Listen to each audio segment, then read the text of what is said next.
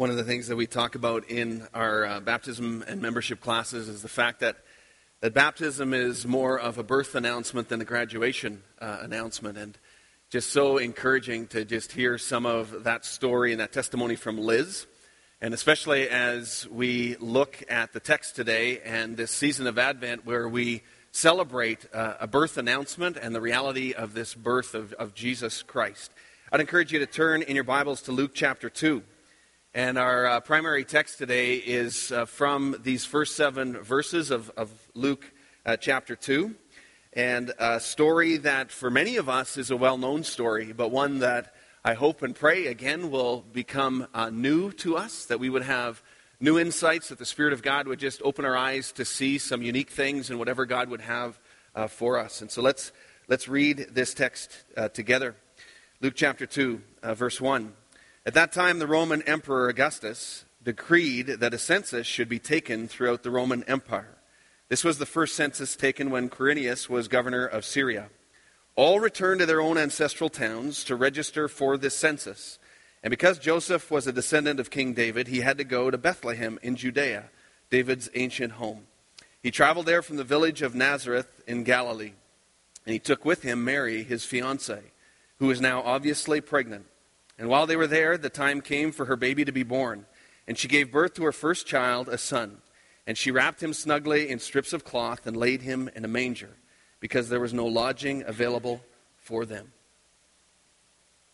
Well, again, this season, this time of year of Advent, and as we enter into the Christmas season, is a time to remember this simple story, to be reminded of what might seem to be a simple story, but one where the profoundness and the depth and the deep implications of this story can so easily be lost with all the other things that go on, and sometimes even with just the familiarity of the story to some of us. It's also a time of year that we know probably only too well that we can find ourselves ragged and rushed and hurried and preparing for all of the things that have to be prepared for. And yet, it's, uh, Advent is a time where we are invited to pause, to reflect, and to learn to wait again. And we don't always like waiting. The theme of our Advent uh, series this year is entitled Strangers in a Foreign Land. And we want to look at, at four characters, or some of them are actually groups of people. Uh, looking, first of all, at, at Mary and also some of Joseph, so Mary and Joseph, then looking at the shepherds and who were these shepherds that were there also in this story. Looking at the wise men and then lastly, looking at Jesus Christ himself and this baby and the implications of that in a few weeks uh, from now. So each one of these uh, people, each one of these groups of people have different but unique aspects of being strangers, of being foreigners, of being in a place that is different, of being displaced in one way or another. And we want to look at some of the implications of that.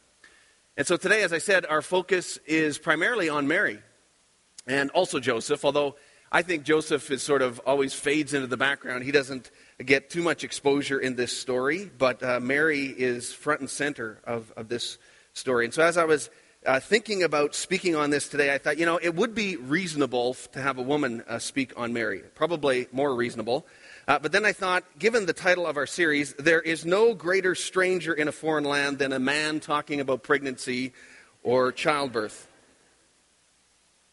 completely out of my element, no idea what I'm talking about, something that is extremely foreign. And so, given the theme and what we're going on, I'm going to try some. Uh, those of us who've had the privilege of walking alongside our wives uh, who have been pregnant, who have gone through delivery, uh, we recognize that it is incredibly humbling. It's awe inspiring, it's completely foreign, we have such a limited ability to understand exactly what is going on, and we have no idea what to do, typically. I've had the privilege of walking through this lostness four times, and it has been such a blessing. Uh, our third child, uh, when she was born, uh, Hannah, her Lisa's water broke at 5:30 a.m. in the morning. Uh, you can't believe right now that I'm telling birthing stories, right? Um, we called a friend uh, who lived close by who was ready for this call. Uh, she came over right away and gave me a couple of towels, told me to get going. Uh, and I asked her, What are these towels for? And she says, This is your third child, man. You could be delivering this child on the way. We never drove so fast to MSA Hospital in Abbotsford on the Abbotsford Mission Highway, if you're familiar with that. And so her water broke at 5:30, and baby was born at 6:15. It was a very quick trip. Our fourth child uh, was an interesting story for other reasons. Uh, I passed out on this one. no idea why. It wasn't even during the delivery. It was during the time when Lisa was actually getting an epidural in her back, and I was facing her, holding her hands, trying to comfort her, and I passed out. I could tell you more stories, but I won't. I will spare you and uh, my embarrassment as well. I, I only share some of these stories to just simply say that as guys, we very much are strangers uh, in a foreign land when it comes uh, to childbirth. And I want us to see in this story, as we reflect on this story of Mary and Joseph and some of the things that are part of this story, I want, want all of us to also understand that there is a humanness to the story. And I think so often when we, we sort of glide over these stories, we don't often kind of drop down and really get inside the minds and emotions of these people as best we can to try to understand some of the humanness and the emotions and the different aspects that are also there inherent in the story. And I want us to do some of that today. There is pain in these stories. Uh, I can't imagine what Mary was going through or the emotions that she would have been going through, or Joseph for that matter, uh, during this time and some of the things that we see in the story. When I think of, of women even today who uh, maybe haven't had children, or maybe can't have children, or who have lost children, I can't imagine the emotions or the, ch- or the challenge or the difficulties of that. But, but that's all part of our humanity. That's all part of the humanness. That there is pain in our stories, but there is also great joy. And what I want us to see also in this story today is that there is all of that, I'm sure, as well. And, and sometimes I wonder about Mary and Joseph and what they were going through. And I wonder, what did they talk about? Like, even on that long journey, did they laugh at certain things? Were they having at least some fun, or was it all kind of grueling and just going through this in faithful obedience? I don't know exactly what the case would be. But I want to have a little bit of fun with the story as well today, too. So, Mary and Joseph, they had to go to Bethlehem, it says. They go to Bethlehem. They're connected to David's side of the family. It says that he was of the line of David, and so they had to go now to his kind of family lineage, lineage and his kind of hometown, in a sense, uh, for this incredible birth. And it just struck me this week. I thought, you know, here is one of the greatest miracles that is often overlooked in this story. Here we have historical documented account of a couple on their first Christmas going home to his family. You'll catch on in a minute. Okay? I'm willing to bet that the next five Christmases in a row, they went to Mary's household. Okay? Now, some of you don't get the significance, but I'll tell you, mother in laws and young marrieds know exactly what I'm talking about. So it says little about the trip, but it says that here's this delivery that doesn't say much about the delivery at all, but it says that they traveled from Bethlehem to Nazareth. From Bethlehem to Nazareth. And says that Joseph took Mary, his fiancee, with him, and that she was obviously pregnant. And I paused there, and again, in my strange mind, I thought that's an interesting comment of how it comes out in this translation. Obviously, pregnant. My rule of thumb is that you never ask, it's never obvious, right? I mean, you always let a woman tell you that she is pregnant. I mean, I have had some who are out to here and they will say, Yes, Bruce, I'm pregnant. We're due in like three weeks. And I'll go, Really? You're pregnant? I had no idea. Guys, it's just safer that way. Okay? So she's obviously pregnant, so very far on in this delivery. And then it says that they go 80 miles. Well, they go from Nazareth to Bethlehem, which is about 80 miles. Now, think about that for a minute. I don't know how far you have traveled in kind of one stint by walking, but 80 miles is an awful long way.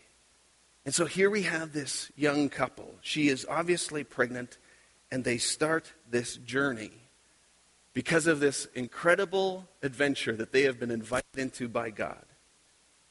I can't imagine all that was going on in their hearts and in their minds.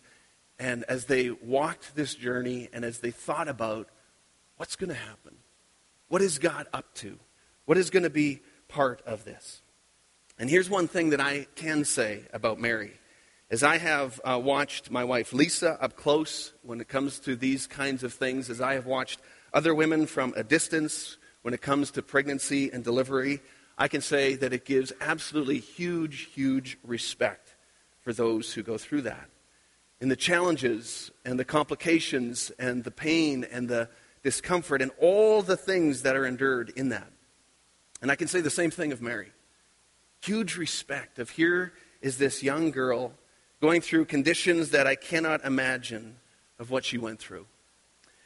You know, I understand and, and, know that oftentimes the Catholic Church gets a bad rap for having too much focus on Mary, understandably so.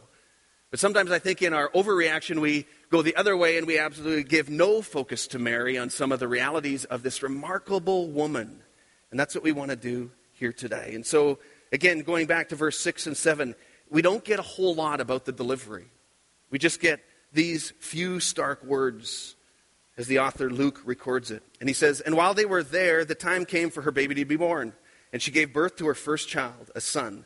She wrapped him snugly in strips of cloth and laid him in a manger because there was no lodging available for them.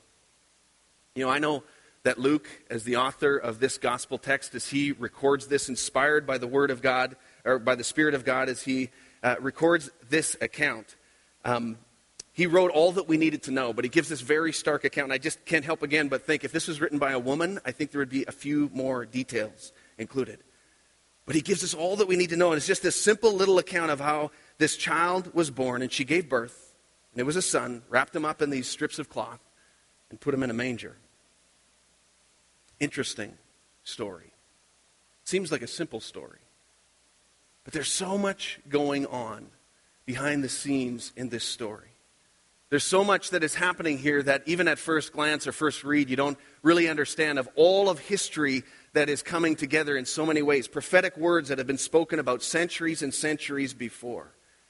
And in the broadest picture of this story of a God who loved the world so much that he sent his one and only Son, Jesus, who would come and who would be born as a human and who would live and who would minister and who would be crucified on a cross and who would die, so that whoever might believe in him might have eternal life, be reconciled to God and brought into right relationship with God. This is the story of the incarnation, of God himself taking on flesh. But what's incredible about this great, wonderful, amazing cosmic story of how is how God invites in and uses and entrusts the implications of a story such as this to frail, fallen, and such simple people. And we see that here in this story. None greater than Mary, this young girl, pregnant through the power of the Holy Spirit. I want you to just flip back, maybe it's one page in your Bible, but in Luke chapter 1, and, and just to read a couple of uh, verses there that also give us some background uh, to this story. When the angel Gabriel comes to Mary and tells Mary exactly what is going to happen, and she starts to ask a few questions, but so quickly moves to obedience. So the angel has been telling Mary in Luke chapter 1, verse 29, and confused and disturbed, Mary tried to think of what the angel could mean. And the angel says this Don't be afraid, Mary, for you have found favor with God. You will conceive and give birth to a son, and you will name him Jesus. And he will be very great, and he will be called the Son of the Most High. The Lord God will give him the throne of the Lord God will give him the throne of his ancestor David, and he will reign over Israel forever, and his kingdom will never end. But Mary asked the angel, But, but how can this happen? I'm a virgin. And the angel replied, The Holy Spirit will come upon you, and the power of the Most High will overshadow you. And so the baby will be born, so the baby to be born will be holy, and he will be called the Son of God. And what's more, your relative Elizabeth has become pregnant in her old age. People used to say that she was barren, but she is now in her sixth month, for nothing is impossible with God. So here we have this angel who encounters Mary and not only encourages her and helps her to see the bigger picture of what God is calling her to, but also says that her cousin or her relative Elizabeth is also pregnant. And Elizabeth and her husband Zachariah were very uh, much on in their years. They were older. Elizabeth had been barren all of her life, and now there was this miracle because Gabriel had also earlier gone to Elizabeth and said that you will have also a son. And this would be John the Baptist. This will be the one who will prepare the way for the Messiah. And so Elizabeth and Zechariah are celebrating because they have also been brought into this story. But think just for a minute the different responses that people in that region where they live, that people would have had to these birth announcements or these pregnancy announcements. I would imagine for, the, for Elizabeth, it would have been celebration. It would have been just praising God because people would say, you know what, she was a woman whose womb was barren. She wasn't able to have children. And now, in her old age, God has given her favor and she has become pregnant and she can have a child. But yet, for Mary, it would probably be a very different initial response, wouldn't it? I mean, here is Mary engaged to Joseph, but they're not married. And now she's pregnant and all of the talking that would be going on and the rumors that would be swirling and the shame that she would probably feel. And if you go back into the Matthew account, you see how Joseph wanted to make things right, and he said that he would break off the engagement, do whatever it takes to regain whatever kind of uh, you know, reputation she had lost. And the angel says, No, no, no, no. This is part of God's plan. But again, think for a minute about the humanness of this story about the reality of these individuals and these people and what they would have been experiencing and the contrasting responses to Elizabeth and also to Mary. It was amazing that Mary wasn't executed by stoning, which is what they would commonly do in a situation like that, but for the grace of God.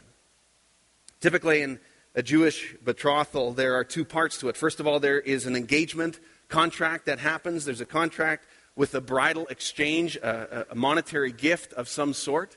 And then the second part is about a year later, there is a wedding. And so it's in this in between time that we find Mary and Joseph. It's in this in between time that they get this news that she is pregnant and going to have this child who will be the Messiah. And Luke doesn't say exactly how old this Mary is, but typically in this age when people would go to become engaged and be married, they could be as young as 12 or 13 years old. A very common age at that time. So, obviously, a very young teenage girl who has been given this call from God, this huge blessing, but this incredible responsibility to now go through this birth, to go through all of that she would experience as she is in this Galilean village with this news and now has to not only do that, but travel a distant place to a foreign place to give birth away from her family, away from her security, away from her familiar surroundings. Fulfilling the hopes and dreams of so many people, fulfilling the prophetic words that are found in Isaiah chapter 7, verse 14, where the prophet Isaiah points ahead to this day so many years later and says, The Lord Himself will give you a sign. He says, Look, the virgin will conceive a child, and she will give birth to a son, and will call him Emmanuel, which means God is with us. Mary was really the first person who was to accept Jesus on his own terms, regardless of the cost. And so, oftentimes, when we encounter Jesus in one way or another, oftentimes we, we might, even in our mind, we wrestle with conditions. And we say, okay, well, I'll, I'll give a portion of my life to you, or I'll submit this area of my life to you, but, but this area over here, you know, this is mine. This is, this is too personal, too painful, too something, whatever. And so we sort of compartmentalize, or we do uh, give some of us to Jesus, but only in part. And we don't let Jesus fully in. And yet, here is Mary, this young teenage girl, going through all of the emotions that we can only imagine that she is going through, and she accepts him on his own terms. And in verse 138 of, of Luke, she says, I am the Lord's servant. May everything that you have said about me become true. That's her response to the angel. Jesus says, You know what? I'm a willing servant. May everything that you say come true. I am fully available, fully usable by God. And it's this open handedness that Mary comes to respond to this angel and respond to this story that is so incredible. She brings nothing on her resume. The only thing that she brings is willingness and availability. She has no training, no experience, no preparation. And yet the character of God is revealed in this story because God shows himself as a God who keeps his promises. The promise uh, given to Isaiah way back there, centuries before, now coming to fulfillment in this time, and a God who fulfills his promises to his people But the character of Mary is also revealed.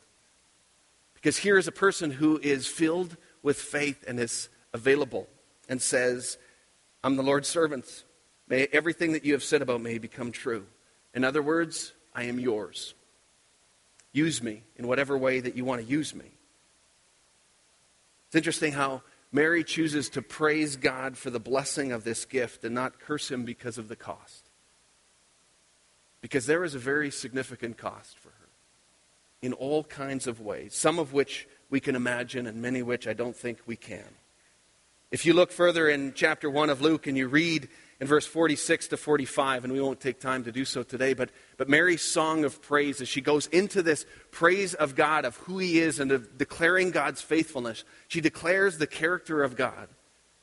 Says, This is the God that I trust. This is the God that can be trusted. And she sees His goodness, even in the challenge of this calling. You know, so often the work of God has two edges to it there's great joy, and there's great pain. And Mary just seemed to embrace them both. And just sort of draw them in and realize that God had something really incredible in store for her.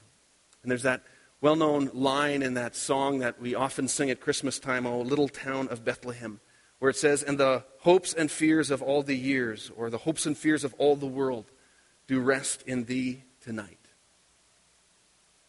On Jesus, her son, that she gave birth to in a manger. It's an amazing story. She understood some of the implications. She didn't even understand all of them at this time, but she walked in faith. You know, God loves the humble in spirit. God modeled this in his character as he came as a humble king that we're going to talk about in a few weeks from now. And we often look for the great things of God in and have a desire maybe to be used in great ways. And yet God shows in this story that he shows his greatness in working with anyone in any setting who is just simply willing to be used. Are we willing to be used? Are we similar to Mary, where we just simply say, I'm the Lord's servant, use me? In whatever humble ways, in whatever painful ways, in whatever big ways, in whatever small ways, just simply to be used by God. I think that there is great value for all of us in experiencing and understanding maybe a little bit more depth what it means to be a stranger in a foreign land. What it means to be in a place that is out of our comfort zone, where we are in a place that is unfamiliar, where things seem to be impossible. And those can be places that happen to us when we stay physically put right here. We don't have to go anywhere to find ourselves in those kinds of places. Or sometimes we do travel afar and we find ourselves in those places as well. But there is something powerful and helpful and instructive to us to understand what it means and what it feels like to be a stranger in a foreign land. Where all that's required is a willingness and faith and obedience. Oftentimes, in fact, I think every time, you talk to somebody who's been on a short term missions trip and you hear stories like that. And many of you have experienced that where you've gone on a short term missions trip and you've gone to a, a foreign place, a strange place where customs are different, language is different, food is different, everything is different. You don't know how to operate in that setting. And you feel so vulnerable. You see, feel so out of your element. And yet, there is something so powerful in that because it's in those places that we so often turn to God and He can use us. And there's a dependency that comes in those moments that doesn't come in other times when we are comfortable and familiar, and everything is, we're used to what is going on. And so I think for all of us, part of the challenge of this story is how do we intentionally take ourselves to places where we are not quite as comfortable, not quite as familiar, needing to rely on God just a little bit more. That dependence where we have no idea what to do. And maybe you find yourself in that kind of place today. Maybe you find yourself in a season of life like that. You need to be encouraged and you need to know that God is a God who is faithful. And in fact, all God requires of you in those moments is just an open handedness and just to say, I am the Lord's servant. Use me in whatever way. And again, so often it comes with these two edges of there is the pain and there is also joy. And we so often, we want, well, just the one. We don't really want the other. And yet God so often speaks to us and uses us and teaches us through both. both the pain and the joy.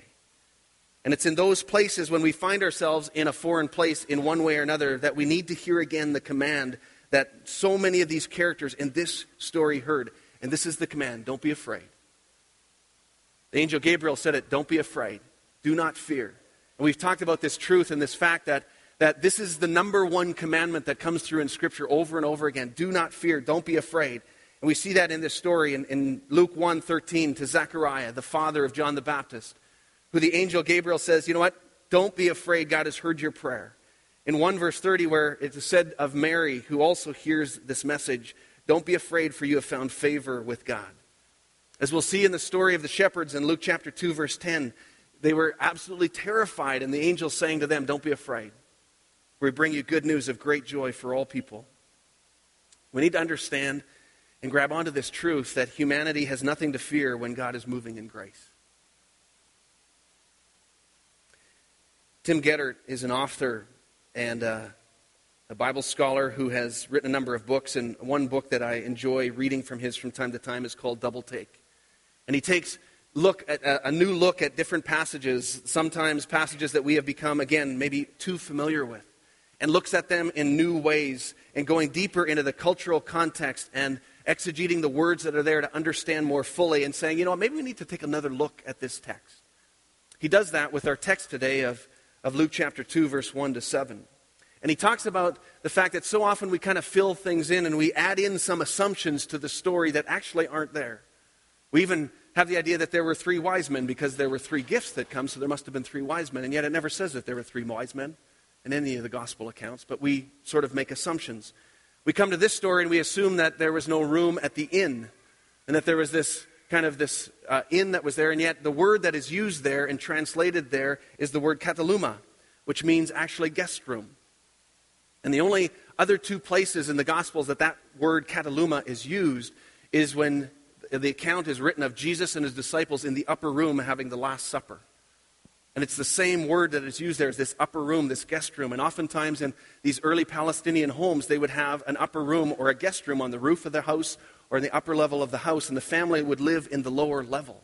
But the lower level would also have two different sub levels where there'd be a, a, couple of feet down from the main living area of the family would be a, a level where actually the animals would often stay, right there in the house. Not a separate stable, and if you read the account, it actually doesn't talk about a separate building outside stable. It talks about the baby being born in a manger. But Tim Geddert talks about in those days, the manger was often right there in the living room, just at a certain height uh, the, on the floor, but a couple of feet down where an animal would stand and be able to eat out of the manger, right there in that context, in the center of the home. And so he says, when you think of it that way, and if that is actually what is happening, here we have Jesus and Mary and Joseph invited into the house of this family, whoever they are who obviously are practicing this gift of hospitality because the guest room is already full in the upper level. And now they are having this baby born in this manger. Now, Mary and Joseph stay there for quite some time because you continue to read in the gospel account how the wise men come sometime, quite some time later. It changes in some ways how we think about this story. And I think adds in some unique aspects that are encouraging for us and also challenging us. This is a seemingly simple story with so much to offer us and so many challenges for us.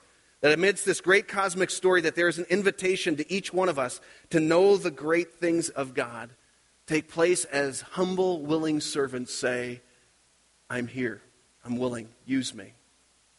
And all God asks of us is a willingness and an availability, and He takes care of the rest. And also that we are invited to enter into those foreign places, those strange places where we feel out of our depth, where God uh, requires a dependence on us, where we can see His power and His faithfulness at work, unlike any other times. And I think a story that also challenges us during this Advent season of this idea of hospitality, of how do we welcome the stranger? What does that look like? And how do we welcome Jesus right into the very lives and the places that we live and work and breathe and all of the activities of this season? How do we invite Jesus into the midst of all of that? May God teach us how to be strangers in a foreign land and to learn all that God has for us during this Advent season. Would you pray with me? Heavenly Father, we thank you for your love for the world, that you sent your one and only Son, Jesus. And uh, Lord, we are just humbled by the humility that you have as a humble king to come in such a way as we read in this account.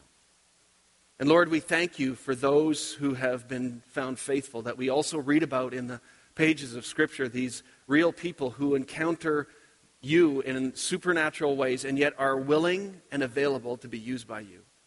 And God, I pray that we would be those kinds of people. I pray that we would see your love for the world and your love for us and that we would receive that, but also that we would extend that to others. God, that we would be people willing to step out of our comfort zones, out of our familiar places, in order to go to unfamiliar places, to be a welcomer, to receive you, to receive others, and to see how you want to use us in these different contexts. So, Lord, we thank you for the power and the truth of this gospel story. I pray that during this season you would help us to see more and more of who you are. We pray in Jesus' name. Amen.